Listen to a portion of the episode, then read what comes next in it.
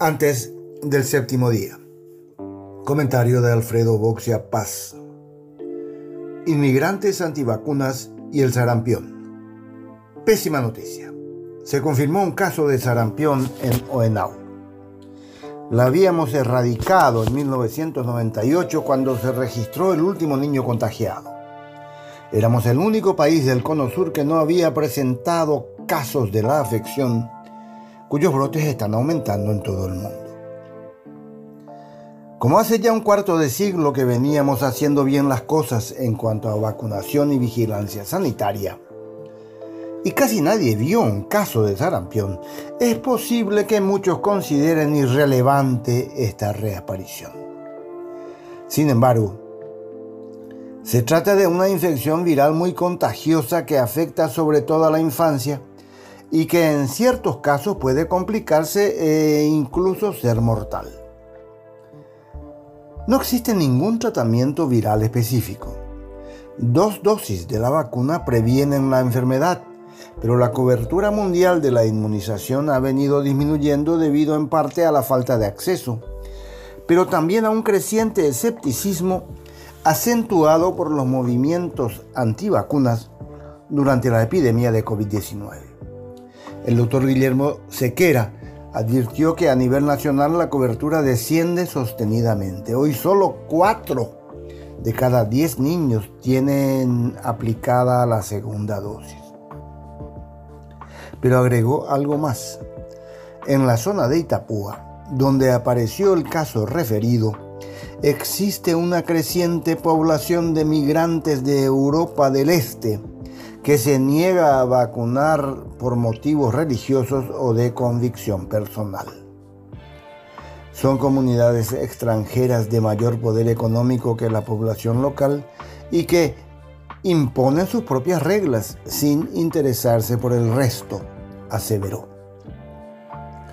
En sus países, esa negativa ocasiona brotes grandes de sarampión que se diseminan por Europa Solo que las robustas estructuras de salud estatal de esos lares mantienen controlada la situación. Pero su expansión en Paraguay podría ser calamitosa. Reflexionar sobre este tema tiene el sesgo inevitable de ser tildado de xenofóbico o poco respetuoso de los derechos humanos. Lejos de mí esas intenciones. La inmigración es siempre bienvenida. Siempre sostuve que una de las anclas culturales que nos atan al atraso es nuestro aislamiento del mundo. Pasa que asistimos ahora a una oleada de inmigrantes provenientes de Alemania y otros países abiertamente negacionistas, antivacunas y de ultraderecha. El tema ha merecido más atención en la prensa europea que en la local pero es evidente que han elegido al Paraguay como refugio ideal para quienes sueñan con vivir sin impuestos, sin mandatos sanitarios, sin musulmanes, sin 5G y sin vacunas. Aquí, sugieren en redes sociales europeas, encontrarán el encanto de la anomia, de la falta de regla, algo que los agobia en las supuestas dictaduras de las que desean escapar. Centenares de esas familias se asentaron en la zona de Colonias Unidas y Colonia Independencia, lugares con larga tradición de inmigración europea, generando una verdadera burbuja inmobiliaria. Comparten una agresiva oposición a las vacunas y frecuentes actitudes supremacistas. El otro polo de asentamiento es el proyecto Paraíso Verde, una suerte de inmenso barrio cerrado de más de 500 hectáreas situados a unos kilómetros de Caazapá, administrado por el argentino alemán Juan Bucher, devenido el influyente dirigente cartista del departamento. Esta comunidad autónoma en la que el secretismo es la rutina, alberga a alemanes y austriacos contrarios a la vacunación.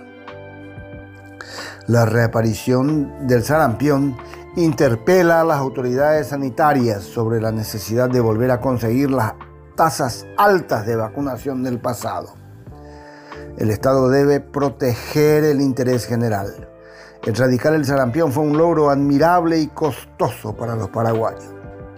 La ignorancia y el fanatismo conspiranoico de este tipo de inmigración no pueden poner en riesgo la vida de nuestros niños.